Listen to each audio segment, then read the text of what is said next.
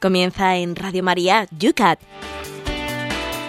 El Catecismo para Jóvenes explicado por el obispo de San Sebastián, Monseñor José Ignacio Munilla.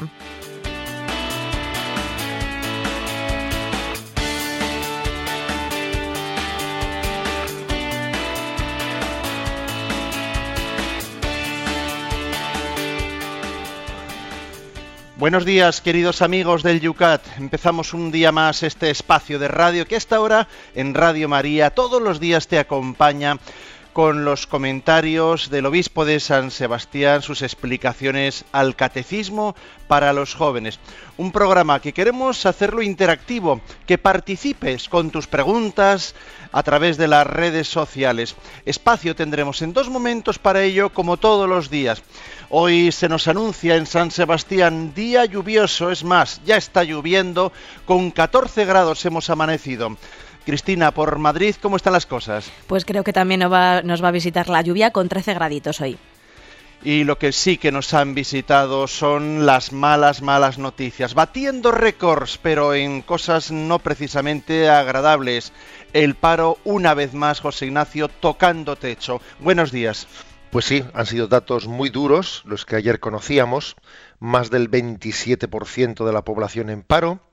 seis millones doscientas mil personas, el cincuenta y siete por ciento de los jóvenes no en paro. Eh, la verdad es que son datos muy duros, muy duros, que, que dejan patente que esta crisis eh, está descubriendo pues que nuestra economía es eh, muy real, que estaba sustentada sobre unas bases que eran falsas, que vivíamos un desarrollo que era ficticio, una burbuja, como aquellas, como ese término, ¿no? Creo que significativamente lo, lo ha mostrado. Hemos vivido no con una, una vida no sustentada en la verdad, ¿no? Sino en, en una en una ficción. En una ficción de desarrollo, en un tipo de, de economía que no está, no está basada en la dignidad del trabajo, ¿eh? Sino que, bueno, sencillamente busca, busca los golpes de efecto, ¿no? Los golpes de efecto fáciles, de manera que alguien pues busca el pelotazo y busca el, el, el, los beneficios fáciles, ¿no? La verdad es que creo que de esta crisis tenemos que salir todos reconvertidos. Esta es una crisis que nos tiene que llevar a, a vivir en verdad, a no buscar las cosas a corto plazo, a entender que eh, las metas serias eh, requieren procesos de sacrificio y de esfuerzo continuados, ¿eh? Abrir los ojos, ¿no? Para que no, no nos autoengañemos en una ficción de sociedad. Y por otra parte es una llamada a la solidaridad, ¿eh? Ese, esas seis millones doscientas mil personas en paro, y especialmente pues pienso en las familias que tienen todos sus miembros en paro, ¿no? Y que han, ya han perdido el derecho a las prestaciones sociales, etcétera, son un reto a nuestra solidaridad, y tenemos que hacer eh, de la necesidad virtud y de la crisis una oportunidad, ¿eh? Una oportunidad de crecer, de crecer en, en dignidad, y de crecer en, en amor mutuo y en solidaridad. Todo un compromiso en el cual la Iglesia está dando también un gran testimonio. Pero la Iglesia, como bien sabéis, somos todos, y entre todos vamos haciendo esa gran bolsa de caridad, esa gran bolsa de compromiso cristiano que se ve en ese día a día. Nosotros aquí ponemos una doctrina de la Iglesia, doctrina social también de la Iglesia católica, nuestro granito de arena a esta hora de la mañana todos los días, en este espacio de radio que se llama El... Yo.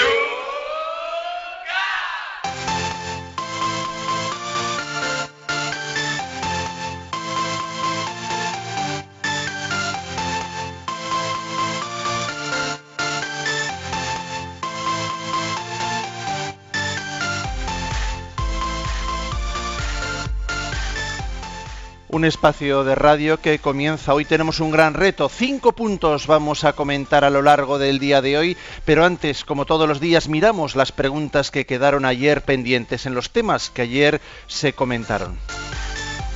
Javier, desde Madrid, nos dice: le agradezco sus declaraciones sobre varios tópicos igualitaristas, muy recurrentes hoy día, uno de los cuales ya ha aclarado en varias ocasiones, es el de todos somos hijos de Dios, independientemente de que estemos bautizados o no.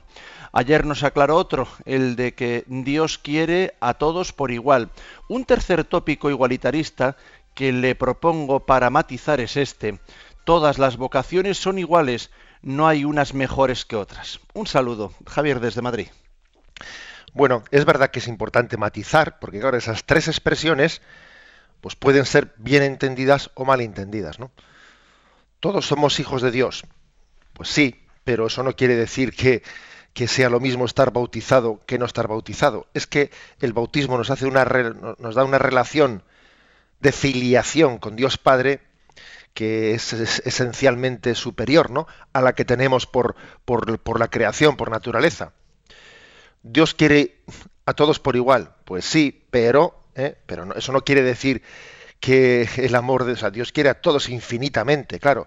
Ya, pero eso no quiere decir que el amor a cada uno no sea personal, específico, y, y, y no hay dos amores iguales, en el sentido de que nos quiere de una manera personalizada, ¿no? Personalizada. Entonces no hay que estar comparándome con el otro, cada uno tiene sus talentos, cada uno tiene...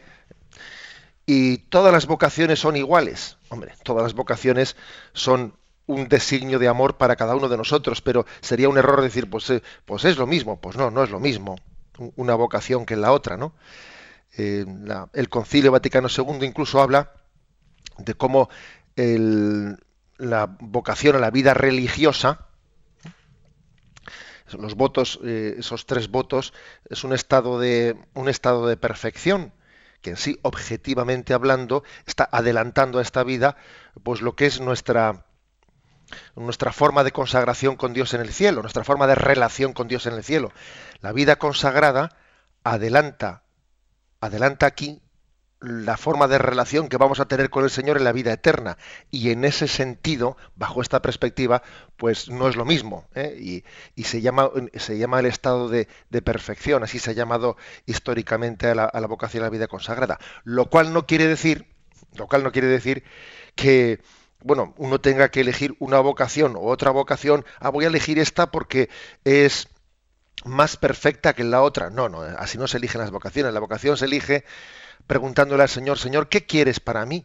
O sea, es decir, ¿qué, qué has, ¿cuál es tu designio concreto para mí en este momento de mi vida? ¿eh? O sea que creo que una cosa es lo que objetivamente hablando se habla como eh, si una vocación es mm, más... Eh, O sea, está realizando más directamente lo que va a ser nuestra vocación en el cielo que la otra. Por aquello que dice la Sagrada Escritura, que en el cielo no habrá marido ni mujer. Bien, pero otra cosa concreta es cuál es la vocación que Dios quiere para mí en este caso concreto, ¿no? Digamos, la, lo que subjetivamente hablando, lo que personalmente hablando, a mí el Señor me, me entrega como camino de santidad, porque el camino de santidad no lo hace el que una vocación tenga, tenga sea eh, objetivamente más parecida a la vida eterna que la otra. Lo que nos, nos lleva a camino de santidad es acertar, eh, abrazar lo que Dios ha pensado para cada uno de nosotros. Una oyente anónima que no firma nos escribe y dice: les expongo algo que me preocupa mucho. En el trabajo, mi marido, ahí tiene un ambiente muy anticlerical y antirreligioso. Se enfadan incluso si mi marido habla alguna vez de su fe. Yo no sé si actúo correctamente diciéndole a mi marido que no hable nada de Dios allí, a no ser personal e individualmente si le preguntan por su fe. Lo digo porque pueden apartarlo del grupo y menospreciarlo. Hago bien, muchas gracias. Bueno, yo le diría que, que en principio, claro, sus, los, esos consejos un poco de pues una esposa preocupada, ¿no?, por, por las noticias que su marido le da del trabajo, pues creo que nacen de un corazón sencillamente que ama a su marido, ¿no? Yo creo que usted debe, puede, debe de tener, ¿no? Seguro que tiene, ¿no?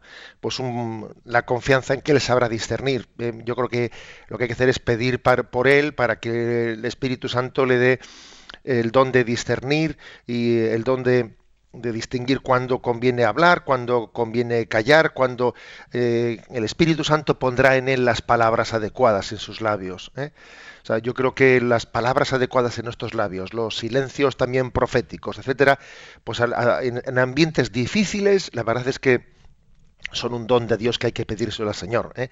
Hay situaciones complicadas en las que la palabra justa, eh, pues es que es difícil discernirla solamente por, ¿eh? por el juicio de la razón. Hace falta un don especial del Espíritu Santo en situaciones complicadas.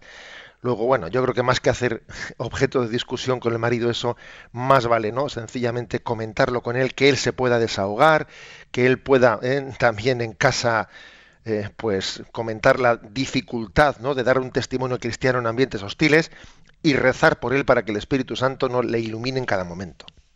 En Facebook, Pablo, desde Valencia, nos decía: qué oportuno el YouCat ante esta frase. La gracia de Dios sale al encuentro del hombre en libertad y lo busca y lo impulsa en toda su libertad. Me trae a la mente aquel pasaje de los discípulos de Emaús, quienes terminan pidiéndole a Jesús: quédate con nosotros. Sí, y a mí, y a mí este comentario de Pablo me recuerda también ese pasaje de la samaritana que termina diciendo: Señor, dame de beber. O sea, es decir, creo que el ejemplo es bueno, ¿eh? Para entender lo que es la gracia de Dios. La gracia de Dios no suple, ¿eh? no suple la respuesta libre del hombre, sino que más bien la suscita. ¿eh? Cuando el Señor sale al encuentro de la samaritana y comienza hablando con ella, y tiene un largo diálogo, y comienza pidiéndole: me das de beber de ese pozo, y hasta que finalmente esa mujer samaritana dice: Señor, dame de beber, dame de ese agua. Y cuando Jesús se pone a caminar junto a los discípulos de Emaús y tiene la paciencia de escucharles todo su relato y, y todas sus frustraciones, y, y al final, después de ese diálogo, suscita que ellos libremente digan: eh, quédate con nosotros porque atardece y el día va de caída. Creo que es una buena imagen para entender lo que es la gracia, ¿eh? La gracia no actúa en vez de la libertad del hombre, sino ¿eh? lo que hace es potenciar, ¿no?, esa libertad, y lo que hace es suscitar la colaboración del hombre, ¿no?, con la, con la salvación de Dios. Es una especie de maridaje, o sea, un matrimonio entre gracia y libertad, que a nosotros nos, nos cuesta. Nosotros pensamos: bueno, ¿cuánto hay de gracia y cuánto hay de libertad? No, no, es que la gracia lo que nos permite es ser libres y potenciar nuestra libertad y nuestra petición a Dios, ¿no?, de que camine junto a nosotros. Marisol nos dice: cuando uno hace obras buenas, como por ejemplo ser caritativo, pero de forma que no te cuesta, ya que desde siempre lo has hecho así, ¿esa obra vale lo mismo que otra que te cueste? La pregunta es interesante, porque a veces pensamos que algo meritorio es algo que te cuesta mucho. Esto me cuesta mucho, muchísimo esfuerzo. ¿Qué mérito tiene? ¿Qué esfuerzo tan grande, ¿no?, ha hecho? Y esa es una concepción demasiado voluntarista. Lo cierto es que el mérito no es proporcional al sacrificio, ¿eh? El mérito es proporcional al amor. Cuanto más amor ¿eh? nos mueve al hacer una cosa, más mérito tiene. Cuanto menos amor nos mueve a hacer una cosa, menos mérito tiene. El mérito es proporcional al amor, no, no al sacrificio. Porque puede ocurrir que el sacrificio esté movido por el amor o no. O no, puede ser que el sacrificio esté movido por el miedo, puede ser que el sacrificio esté movido, pues, por otros intereses, ¿no? Ahora, claro, cuando el sacrificio está movido por el amor, entonces, claro que sí, es muy meritorio, un, un, pues una mortificación, un esfuerzo, un sacrificio grande, entonces sí, pero no por el sacrificio en sí mismo, ¿no?, sino porque el sacrificio está movido por el amor, ¿eh? Luego, luego puede ocurrir que alguien, pues mira, por, ha sido educado en la... Eh, como dice ella, ¿no?, como dice Marisol, ha sido educado pues en, en ser generoso, y entonces sea capaz de desprenderse de sus bienes de, sin que le cueste, porque sencillamente ha sido educado en el amor, y sea mucho más meritorio que alguien eh, que se desprende con mucho sacrificio y le cuesta mucho porque es avaricioso, ¿no? Pues claro, claro que eh, el, el mérito, el mérito debe, o sea, es proporcional, como digo, al amor, no al sacrificio, eh, sí al amor. Y también, ojo, puede ocurrir que a alguien no le cueste nada una cosa, y pero no le cuesta nada pues porque la hace por rutina, la hace por rutina mmm, sin, eh, sin amor. Y entonces cuando alguien hace algo sin sacrificio y sin amor, y solo por rutina, porque sí, porque voy a misa sin, eh, sin amor, y también sin sacrificio, pero sin amor y sin atención, solo por mera rutina, por cumplimiento, tampoco eso es meritorio, ¿eh? Me explico, o sea, aquí, aquí lo meritorio es el amor. ¿eh? Que a veces ese amor, eh, muchas veces, ¿no?, nos mueve a hacer grandes sacrificios, pues por, por coherencia con por coherencia con nuestra relación de amor con el Señor y con el prójimo. Y cerramos esta sección con las palabras que nos deja en Facebook César, César Funes. Dice, ser santo es ser fiel a la gracia. Es decir, sí cuando Dios nos pregunta, es dejarse acariciar cuando nos acaricia y dejarse podar cuando nos poda. Es escuchar cuando nos habla y cuando no nos habla. Es seguirle cuando va delante y dejarse empujar cuando va detrás. Es tener esperanza de ganarle y temor de perderle. Bendita fidelidad a mi Señor, al que tantas veces le he faltado. Pues hemos terminado con estas frases, estas reflexiones tan hermosas de César, de las cuales yo destacaría que él ha repetido en ella dejarse, dejarse, dejarse acariciar, dejarse podar, ¿eh? Es curioso, ¿no? Dejarse empujar, dejarse mover, ¿eh? Eh, la, la santidad eh, eh, supone ser fiel, o sea, supone no, eh, no tanto, ¿no?, ser yo el que lleve las riendas, sino permitir que Dios lleve las riendas de nuestra vida, ¿eh? Recuerdo un, un libro de Santa Mar- de, sobre la vida de Santa Maravillas de Jesús, Eh, que tiene el título Si tú le dejas, eh, si tú le dejas, la verdad es que dejarse moldear como la arcilla en manos del alfarero, si tú le dejas, ser santo no es algo complicado, no es eh, algo que esté reservado, ¿no?, pues para la gente especialmente capacitada, no, no, no, no, ser santo es eh, la, la condición que tiene es la docilidad, ¿no?, la docilidad a la acción de la gracia en nosotros.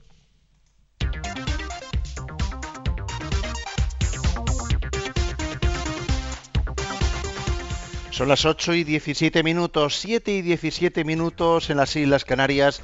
Comenzamos los cinco puntos que en el programa de hoy vamos a desgranar aquí, en el YouCat. El primero, trescientos cuarenta y tres.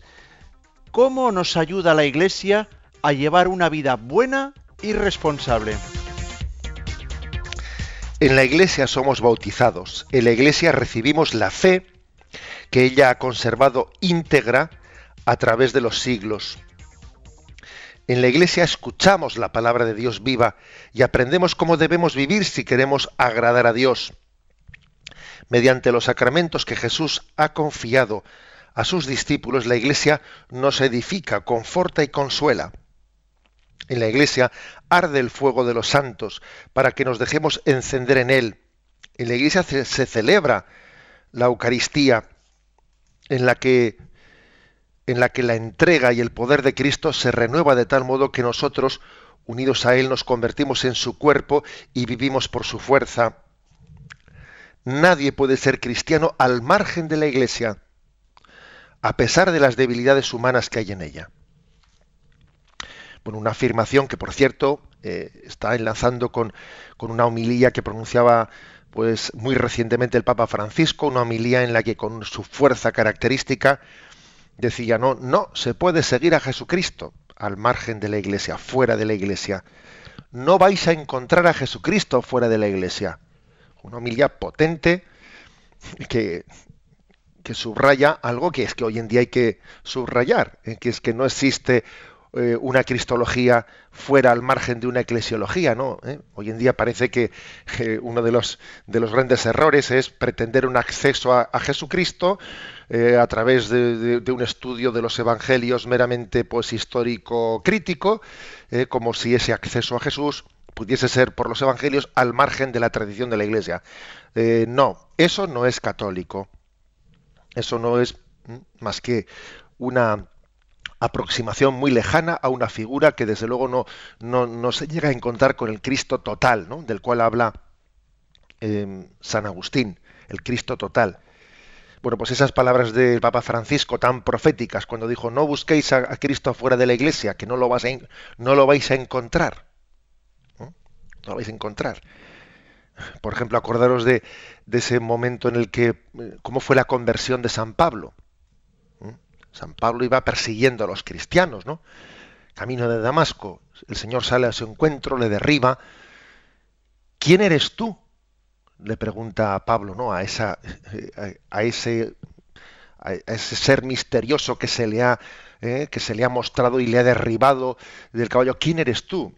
Y él dice, yo soy Jesús, a quien tú persigues. Como si yo perseguía a los cristianos, yo no perseguía a Jesús de Nazaret, perseguía a los cristianos, ya, ya, pero yo estoy en ellos. Luego, si tú persigues a los cristianos, persigues a Cristo. Es que Jesucristo está en su iglesia. ¿Mm? Y entonces, no pretendamos distinguir entre, yo no persigo a Jesucristo, persigo a la iglesia, no, perdón. El que a vosotros recibe, a mí me recibe. El que a vosotros os rechaza, a mí me rechaza. Es decir, Cristo se ha identificado con su iglesia. Sí, luego, esta es una, eh, una afirmación eh, que hay que subrayarla frente a ese intento de acceso, ¿no? Acceso a la figura de Jesús al margen de su iglesia, al margen de su tradición, con una lectura de los evangelios meramente, pues eso, ¿no? Histórico-crítica. Ojo, eh, que yo no, no estoy con esto rechazando.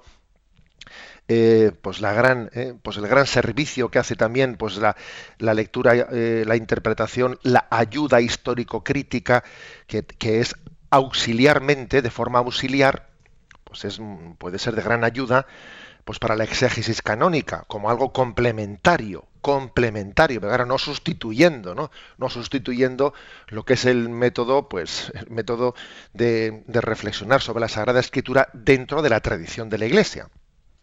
O sea, que repito lo que dice el YouCat. Nadie puede ser cristiano al margen de la Iglesia. Repito lo que dice el Papa Francisco. No busquéis a Cristo fuera de la Iglesia, porque no lo vais a encontrar. ¿Eh?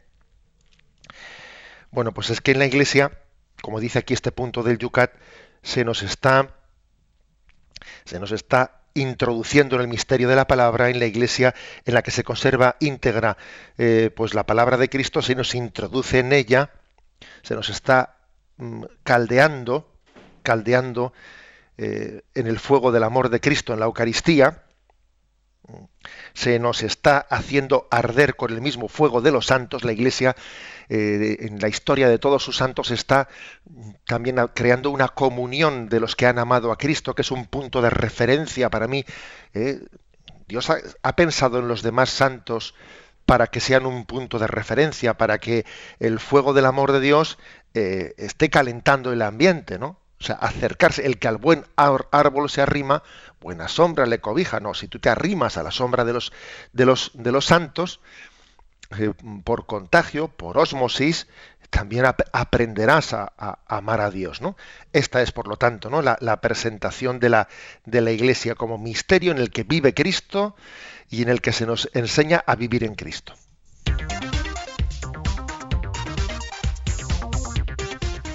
Un paso más adelante en esta ruta de esta mañana en el YouCat. Punto trescientos cuarenta y cuatro. ¿Por qué se pronuncia en realidad la Iglesia también acerca de cuestiones éticas pertenecientes a la vida personal? La fe es un camino. ¿Cómo se entiende uno en este camino? Es decir, ¿cómo se vive de forma justa y buena? No siempre se deduce de las indicaciones del Evangelio. El magisterio de la Iglesia también debe recordar a los hombres las exigencias de la moral natural. No hay una doble verdad. Lo que es correcto para, desde el punto de vista humano, no puede ser falso desde el punto de vista cristiano. Y lo que es correcto para el cristiano no puede ser falso humanamente. Por eso, la Iglesia debe pronunciarse acerca de todas las cuestiones morales. Bien, eh, la fe es un camino. Es un camino para llegar a Dios, y en el que descubrimos, pues, cuál es la voluntad de Dios eh, eh, en todos los aspectos de la vida. Y no, no hay nada indiferente para Dios. O sea, no, se, no cabe decir, bueno, eh, la cuestión de la economía es un tema del que el Evangelio no habla. A ver, el Evangelio no habla de la economía. Luego, este es un campo aparte, que no hay que mezclarlo para nada con el, eh, con el Evangelio, por ejemplo, ¿no? O, a ver, o, pues, pues la, el Evangelio no habla de la sexualidad, ¿eh? Luego, este es un campo aparte en el que no hay que mezclarlo para nada. Bueno, sería una equivocación completa y total, ¿no? Es decir, la, eh, la fe ilumina toda la vida, y la fe nos pone en relación con el Señor, de manera que Él, Él está iluminando el conjunto de nuestra vida. Aquí no hay como casillas independientes, ¿no? Aquí no existe departamentos estancos eh, que, no, que no están conectados entre ellos. Todo está conectado, ¿eh? Pues una forma de vivir la economía. Pues hemos abierto el programa de hoy hablando de, de cómo este, este momento tan duro eh, en el que el paro está acuciando de esta manera deja patente cómo hemos construido una economía ficticia, falsa, que no está basada en el trabajo, que está basada en una burbuja, en una búsqueda así en sí misma de, de, del beneficio fácil por, por el beneficio fácil, ¿no? Bueno, claro, eso, eso no tiene nada que ver con el Evangelio. Claro que tiene que ver con el Evangelio. ¿Mm? Todo tiene que ver con... O sea, el Evangelio ilumina toda la vida. No hay departamentos estancos que estén al margen, al margen del Evangelio. Bueno, pues por eso el magisterio de la Iglesia eh, responde... Responde a esa, a esa promesa de Jesús: yo os enviaré el Espíritu Santo, Él os asistirá y llevará a su término todo lo que os he explicado, ¿no? O sea, es decir, la, eh, la acción del Espíritu Santo en el seno de la Iglesia ha llevado a esa Iglesia que es inseparable de Cristo, y a ese Cristo que es inseparable de la Iglesia, a iluminar a la luz del Evangelio toda la existencia, toda la realidad. ¿Eh? Y entonces el magisterio también ilumina la economía, aunque no somos economistas, ¿eh? Y también el Evangelio pues ilumina el misterio de la, de la sexualidad, del amor, aunque no somos sexólogos, y el, y el Evangelio ilumina todos los aspectos de, de, de la existencia, ¿eh? Porque no hay una doble verdad, no hay una doble verdad, como dice aquí el YouCat, ¿eh? No puede, o sea, no, no cabe decir, es que desde el punto de vista de la fe es esto, pero desde el punto de vista, digamos, humano, es otra cosa completamente contraria. No, porque el hombre, ser espiritual, el hombre, ser también corporal, es, un, es uno solo, y el Evangelio no viene a salvar únicamente el alma, no, el, el Evangelio viene a salvar al hombre entero, cuerpo y alma, en su dimensión más social, en su dimensión más familiar, en su dimensión más, en todas las dimensiones, ¿no? El, el Evangelio viene a salvar, a redimir, a dignificar al hombre, al hombre entero, cuerpo y alma, ser social, eh, ser que está llamado también ser, ser político, ser familiar, etcétera, etcétera, ¿no? Viene a iluminar todas, eh, todas las dimensiones de la existencia.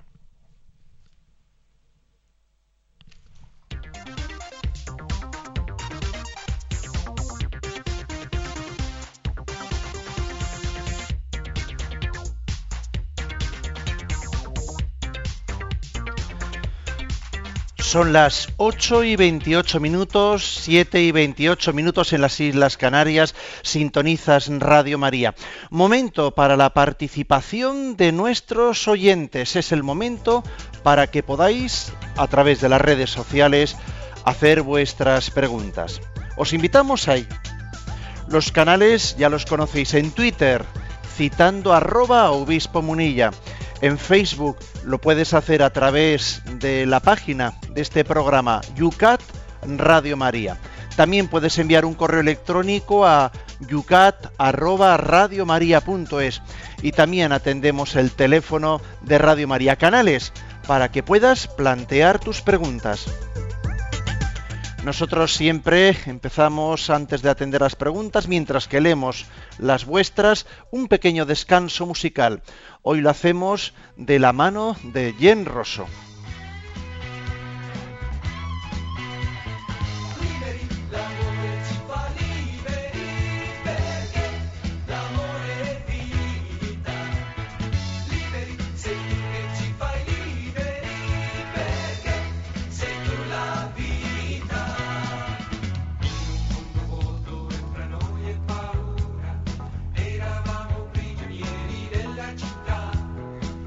Quelle catene che stringeva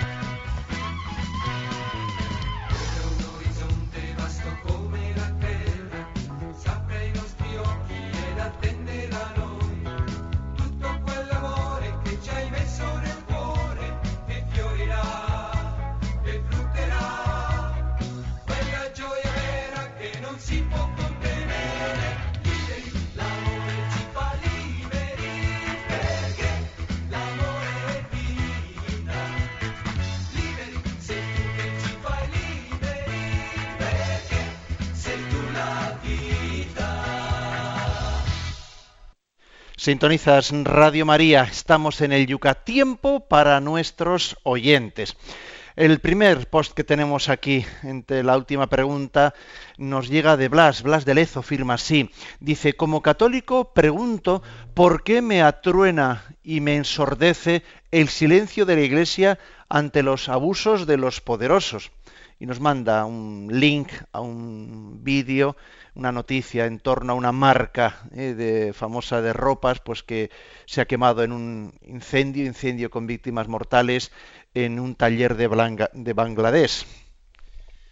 Bueno, vamos a ver, yo creo, yo creo que ese supuesto silencio eh, que dice que a él le atruena, que a él le molesta, silencio de la Iglesia frente a los poderosos, a ver, yo creo que, yo creo que no es cierto. Lo que pasa es que a mí me parece que no hay que mezclar la, eh, pues, la libertad evangélica que proclama, que nos dice que tenemos que eh, pues defender la causa de los débiles, con la proclama marxista que habla de la lucha de clases. No es lo mismo, no es lo mismo ni parecido, aun cuando algunos lo confundan, ¿eh?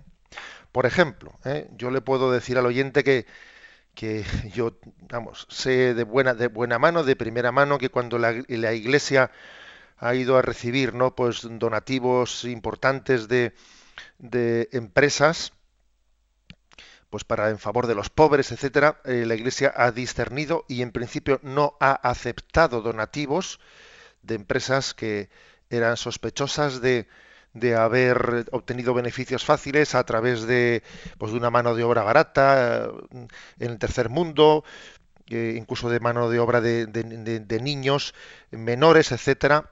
Y la Iglesia ha emprendido una, una investigación a ver si esas acusaciones de que una empresa tiene ese tipo de, ese tipo de mano de obra, eh, digamos, explotada, ha, ha emprendido una investigación Eh, antes de aceptar ese dinero. Y es más, conozco algún caso en el que alguna empresa se ha venido, se ha venido a que se haga una investigación interna y se cambien determinadas empresas a nivel internacional eh, para que después finalmente pueda recibir una especie de, eh, bueno, pues... Mm, aval de reconocimiento de la Iglesia para poder recibir un donativo. O sea, la Iglesia ha entrado en esas cosas, ¿no? Y alguno estará diciendo, pues esto no lo conocemos. Claro, es que vamos a ver, si es que no es lo mismo meter ruido que trabajar por el bien social, no es lo mismo. Claro, si tú metes ruido, si tú con una empresa montas un lío mediático, que en el fondo lo que, lo que sigues es una estrategia marxista de, del enfrentamiento de las clases sociales, pues primero no consigues nada y, y, y ya está. De la otra manera, eh, trabajando en silencio y trabajando, pues como creo que hay que hacer, eh, lo que se va consiguiendo es que se purifiquen las cosas y se vayan mejorando, ¿eh? O sea, luego, de acuerdo que la Iglesia tiene que... Eh, Que, le, que, que ejercer su función profética frente al abuso de los poderosos, ¿no? Pero no mediante una estrategia eh, de la lucha callejera y del follón, una estrategia marxista, no, sino mediante una estrategia evangélica, que entre otras cosas habla de la corrección fraterna y que entre otras cosas dice, primero corrige a la persona personalmente, si no te hace caso, vas con otro y si no, finalmente le denuncias en el tribunal. O sea que también hay una... Hay una forma evangélica de hacer las cosas, que es muy distinta, ¿no? Que la, la, la estrategia que de, de lucha social, ¿eh?, que tienen, pues, otros, eh, otras, especialmente estrategias políticas.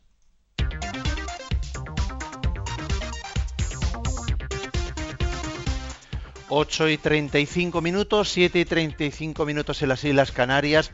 Vamos a cometer los siguientes tres puntos y le volvemos a las preguntas en los últimos minutos del programa. La siguiente es la trescientos cuarenta y cinco del YouCat. ¿Cuáles son los cinco mandamientos de la Iglesia? Un repaso a la catequesis. El primero, oír misa entera todos los domingos y fiestas de precepto. Segundo, confesar los pecados mortales al menos una vez al año en peligro de muerte y si has de comulgar. Tercero, comulgar por Pascua de Resurrección. Cuarto, ayunar y abstenerse de comer carne cuando lo manda la Santa Madre Iglesia. Quinto, ayudar a la Iglesia en sus necesidades. Bueno, eh, mandamientos de la Santa Madre Iglesia. Eh, obviamente, obviamente... los mandamientos de la Santa Madre Iglesia no tienen eh, la misma, eh, pues el mismo grado de, de importancia que tienen los mandamientos de la ley de Dios, que son los que vamos a empezar a explicar ahora inmediatamente. ¿eh? Y de alguna manera los mandamientos de la Santa Madre Iglesia, pues si os fijáis, muchos de ellos en el fondo son como una concreción, ¿eh? una concreción que se desprende, bueno, que, que la Iglesia ha aplicado de los mandamientos de la ley de Dios. Sobre todo el primero, ¿no? Oír misa entera todos los domingos y fiestas de precepto. Hombre, eso es una concreción del tercer mandamiento, santificarás las fiestas. ¿De qué manera las santificamos? Etcétera, ¿no? Bueno, pues a través de ese, el que se llama el precepto dominical, ¿no? O sea, los mandamientos de la Santa Madre Iglesia eh, pues son de un rango inferior a los mandamientos de la ley de Dios y en el fondo, en el fondo son una concreción de ellos, ¿no?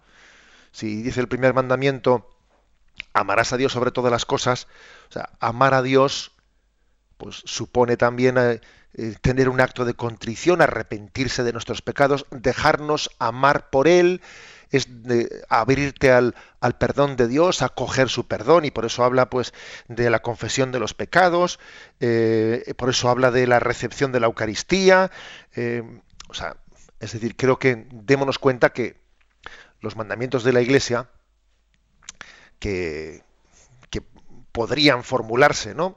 Y seguro, y es que además después de la manera en que hay más consejos por parte de la, de la Iglesia, bueno, pues estos cinco mandamientos seguro que pueden ser explicitados, ¿no? Pues cada uno de distintas maneras, o sea, pueden ser concretados en muchos detalles que, que, pues, que iremos poco a poco hablando de ellos, ¿no? Pero lo importante es que los mandamientos de la Iglesia son como una encarnación, una concreción de los mandamientos de la ley de Dios, ¿eh? De amar a Dios, de dejarnos amar por Él, pues se desprende nuestra apertura al perdón de los pecados, nuestra apertura a acoger el perdón de Dios, ¿eh? de la llamada de la llamada a amar al prójimo, eh, amar al prójimo también se desprende la importancia del apostolado, o sea, seamos apostólicos, hagamos apostolado, ¿no? Ayudemos también a la Iglesia en sus necesidades, porque la Iglesia es como el brazo apostólico de, de, de Jesucristo. Luego, eh, amar al prójimo es desear que se acerque a Dios. Luego, nosotros tenemos que ser instrumento mm, apostólico, Eh, pues del Señor, eh, pues que eso es lo que es la Iglesia, ¿no? Ayudemos a la Iglesia en su apostolado, ayudemos a la Iglesia. Este es el sentido, ¿eh? Este es el sentido, el sentido eh, que aquí está, eh, fijaros bien, como el cardenal, hay una cita del cardenal Henri de Lubac, que está puesta aquí en este punto del YouCat, que dice: aún hoy la Iglesia me da a Jesús. Esto lo dice todo. ¿Qué sabría yo de Él? ¿Qué relación existiría entre Él y yo sin la Iglesia? Es que, eh, por lo tanto, esta es, esta es la, la frase clave, ¿no? ¿Qué relación tendría yo con Jesucristo sin la Iglesia? Es que, es que no la tendría, ¿eh? O sería lejanísima, sería como un personaje histórico, como si yo hablo, yo qué sé, de Aristóteles o de... No, no, es que, eh, por lo tanto... Eh, los mandamientos de la Iglesia, en esa relación mía, en mi compromiso con la Iglesia, pues no es sino una encarnación, algo que se deduce, que se deriva, ¿no?, de mi deseo de seguir a Jesucristo.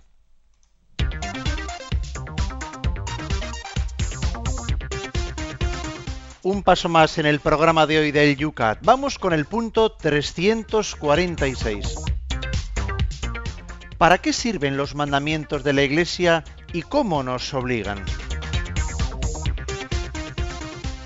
Y dice lo siguiente: los cinco mandamientos de la Iglesia, con sus exigencias de mínimos, quieren recordar que no hay vida cristiana sin esfuerzo moral, sin participación concreta en la vida sacramental de la Iglesia y sin la vinculación solidaria con ella.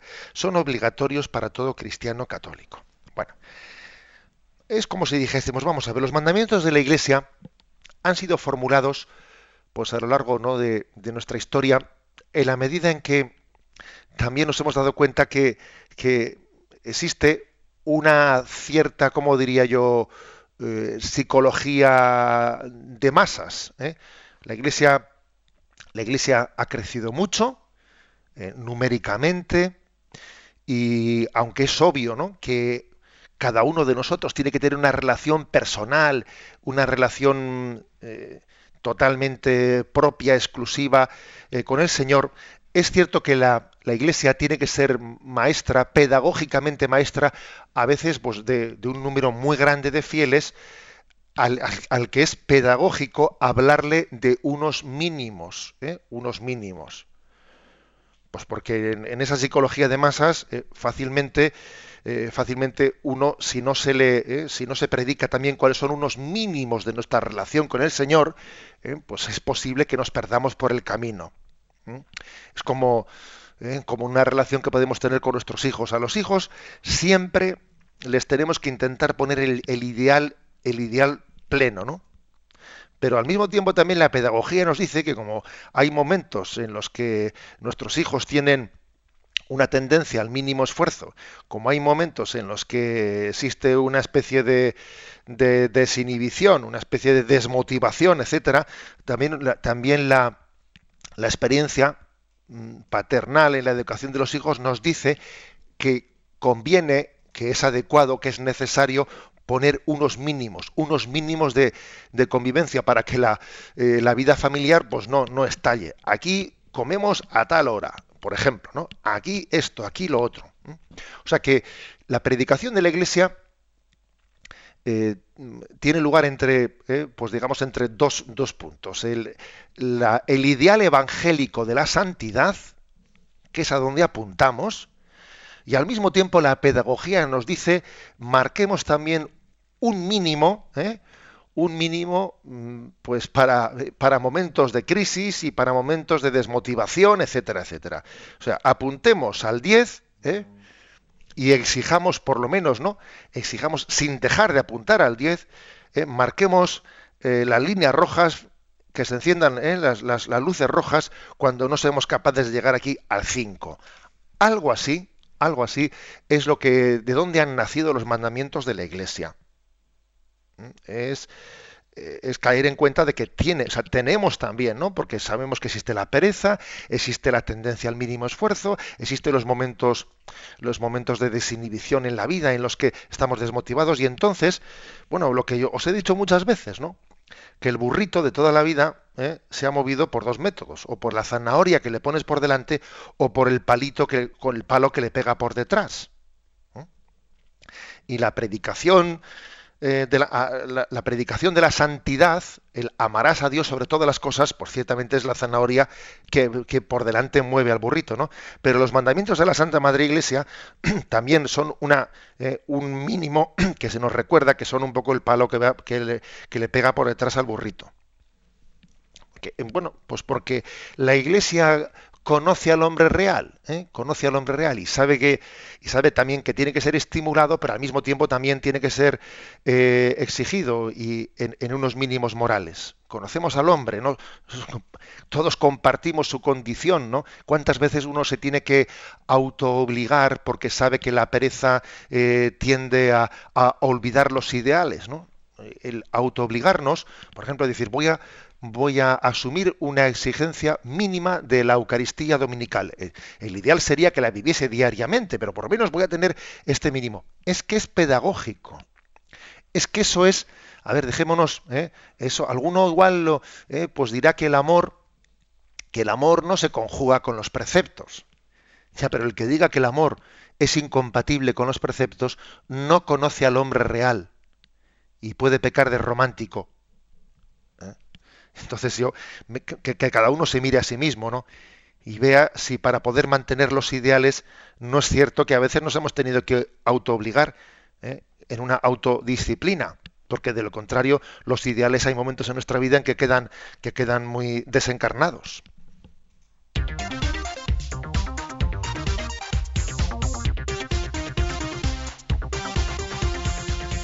Y cuando son las ocho y cuarenta y cinco minutos, siete y cuarenta y cinco minutos en las Islas Canarias, comentamos el último punto del YouCat de la jornada de hoy, nuestro quinto de este día. Es el trescientos cuarenta y siete. ¿Por qué la doble moral es un reproche tan grave contra los cristianos?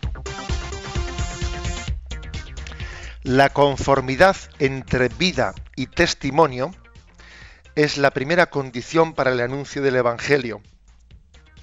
Por ello, la doble moral es una traición de la misión de los cristianos de ser sal de la tierra y luz del mundo.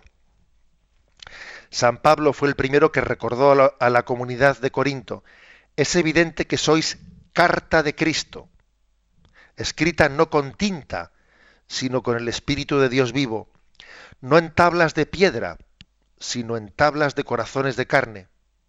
Los mismos cristianos, no lo que dicen, son la carta de recomendación de Cristo al mundo. Por eso es tan perjudicial para la nueva evangelización que pastores y fieles vivamos a veces como si Dios no existiera, escandalosamente acomodados a costumbres y opiniones de la anticultura secularista.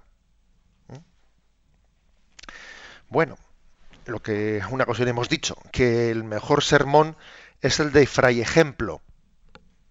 El mejor es el de Fray Ejemplo, ¿no?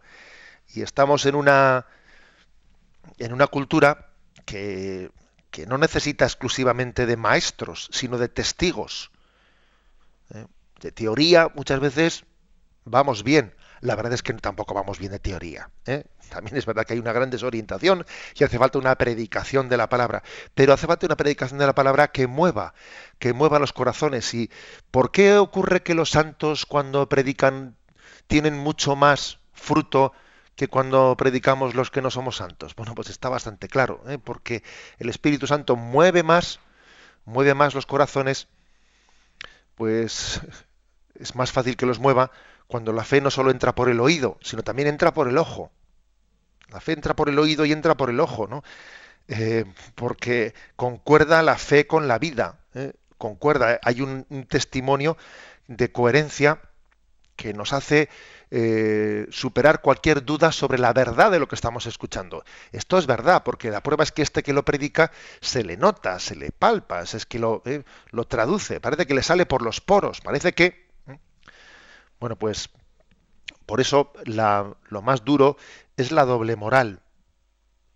Lo más duro es la doble moral. Y fijaros que en el Evangelio, en esa parábola en la que habla de la semilla que fue sembrada, que fue sembrada, dice, una parte cayó al borde del camino, otra parte que cayó en terreno rocoso, y dice, y otra parte cayó entre zarzas. Y claro, al principio crecieron las zarzas y también creció la semilla. Y al principio parecía que podía crecer la semilla junto con las zarzas, pero llega un momento en que las zarzas terminan ahogando la semilla. A esto se refiere la doble moral, ¿no? O sea, es decir, yo sí que he sembrado la semilla que va creciendo, pero es que al mismo tiempo también hay, ahí se ha sembrado una cizaña que también va creciendo. Es decir, una vela a Dios y una vela al diablo. Pretendo cultivar, ¿no?, pues, pues un, un estilo evangélico al mismo tiempo que también estoy cultivando un estilo antievangélico. En un momento puede parecer que puedo tirar adelante con incoherencias, pero claro, al final... Al final no suele ser el trigo el que se come a la cizaña, ¿sabéis? No, no, suele ser la, la cizaña la que se come al trigo. Porque el bien, el bien o es íntegro o no es bien. El bien, para poder ser, para poder ser auténtico, tiene que ser íntegro. O sea, no vale decir, yo amo a algunos, a otros no. Perdona, entonces no amas. Está claro, ¿eh? Si tú dices, yo sí cumplo el precepto, el precepto evangélico, yo amo, sí, yo amo a algunas personas. No, perdón, si tomas a algunas personas, no amas. No amas en el sentido cristiano de la palabra. Más bien tienes simpatías, tienes tal, pero no amas. O sea, el bien o es íntegro o es que, eres, o es, que es otra cosa, ¿eh? Luego aquí no, no cabe la doble moral. No cabe la doble moral, ¿eh? La, la moral cristiana es una moral que predica la santidad. Algunos dicen, ¿no es un poco exagerado, ¿eh?, predicar la santidad? Hombre, vamos a predicar primero el cinquillo y después del cinquillo ya predicaremos la santidad. No, nosotros comenzamos predicando la santidad, porque es que además pasa una cosa, que es que no cabe decir vamos a ir desde el bien parcial al bien total. No, es que si tú amas únicamente a algunos, en algunas circunstancias, en algunos momentos, tú en el fondo no amas. No, no amas. Te interesa este, te interesa el otro, ¿no? Por eso la moral tiene que ser una moral de santidad. Una moral de santidad. O sea, la Iglesia no predica mínimos. La Iglesia lo que hace es recordar, ¿no?, como esos mandamientos de la Madre Iglesia diciendo, oye, por lo menos la misa del domingo, confesar los pecados, por lo menos una vez al año. Bien, pero, ojo, la Iglesia no predica eso como el ideal. No, la Iglesia predica la santidad, ¿eh? Aunque lo que hace en los mandamientos de la Madre Iglesia es recordarnos que se encienden las luces rojas eh, cuando no somos capaces de vivir, pues eso, ¿no?, el sacramento de la confesión, eh, por Pascua de Resurrección, o pues en la Eucaristía Dominical, se encienden las luces rojas. Pero no es ese el ideal que predica. El ideal que predica es la santidad. Predica la santidad, ¿eh? En resumen, ¿no?, aquí viene, eh, viene un texto de la primera carta de Juan. Se refiere, la doble moral se refiere a una moral practicada en público o también tácticamente que mide con doble vara de medir. Hacia afuera, las personas de doble moral defienden metas y valores que no observan en su vida privada. Hijos míos, no amemos de palabra y de boca, sino de verdad y con obras. Una manera de, de, de desenmascarar la doble moral, ¿eh? La doble moral es desenmascarar el hecho de que a veces ante los demás ¿eh? nos, nos plantamos de una manera con un discurso que luego eh, interiormente no lo sostenemos, o dependiendo de ante qué personas estoy eh, hablando, me manifiesto de una manera o me manifiesto de otra. Esa es una manera de desenmascarar la doble moral. Dependiendo, ¿eh? soy camaleónico y dependiendo del ambiente, pues me pongo un disfraz o me pongo el otro. He ahí también un elemento de discernimiento eh, pues para detectar dónde hay doble moral.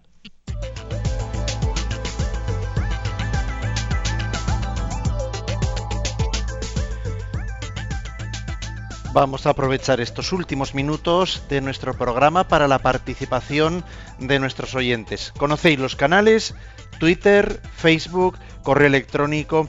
Vamos a atender las preguntas que ya ahí se han planteado. José Ignacio, en torno a la primera de las preguntas, el tema de los mandamientos de la Iglesia, nos dice Patricia en Facebook, ¿la abstinencia de carne todos los viernes del año obliga en España? Eh, sí, sí, pero es cierto que hay una diferencia y es que la abstinencia de carne mmm, en, los do, en los viernes que no son de Cuaresma es sustituible Por, otro, por un sacrificio que uno mismo, o por una obra de caridad que uno mismo voluntariamente elija. ¿Eh? Mientras que la abstinencia los viernes de Cuaresma, bueno, pues la hacemos eh, explícitamente y, y no es sustituible, ¿eh?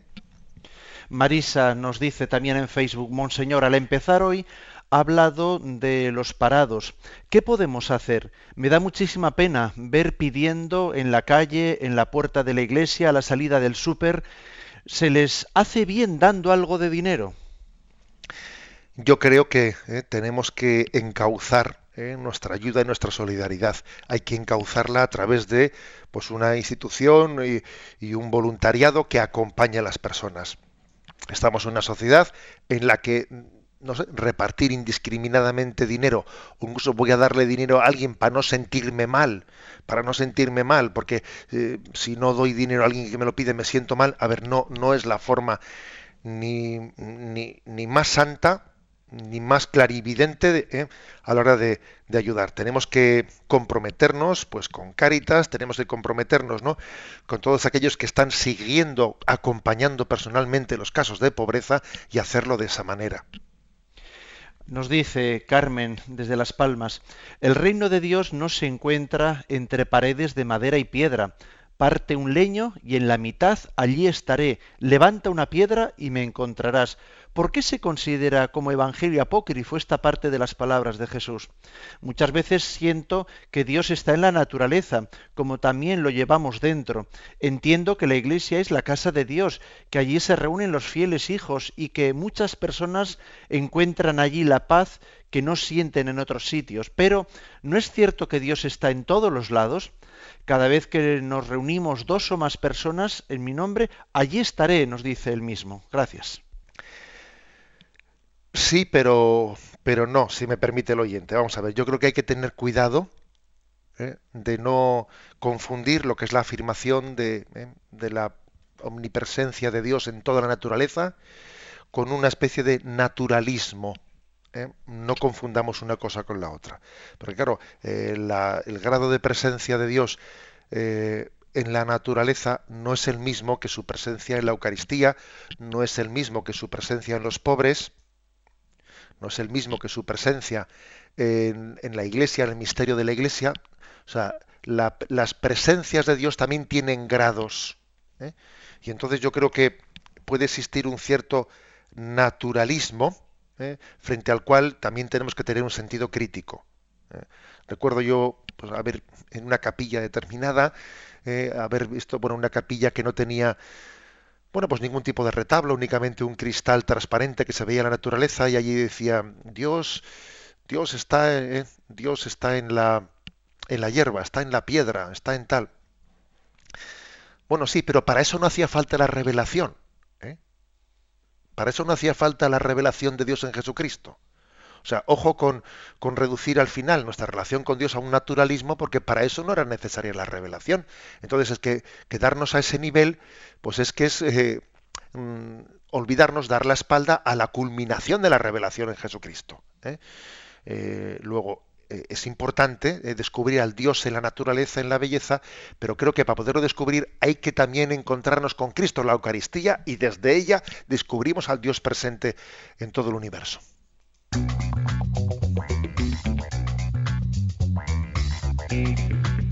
No tenemos tiempo para más, pero vamos a apuntar los puntos del YouCat, que el lunes, aquí en nuestra nueva cita, por cierto, no se la pierdan, será una cita muy juvenil la que tendremos. ¿Con qué puntos? ¿Qué tendremos el lunes?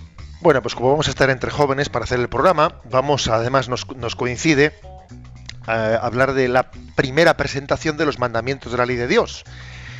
trescientos cuarenta y ocho. Maestro, ¿qué tengo que hacer de bueno para obtener la vida eterna? trescientos cuarenta y nueve, ¿cuáles son los diez mandamientos? trescientos cincuenta, ¿son los diez mandamientos una agrupación casual? Perdón, y tenemos uno más, trescientos cincuenta y uno, ¿no están superados los diez mandamientos? Esas preguntas para el lunes, y ahora recibimos la bendición. La bendición de Dios Todopoderoso, Padre, Hijo y Espíritu Santo, descienda sobre vosotros. Alabado sea Jesucristo.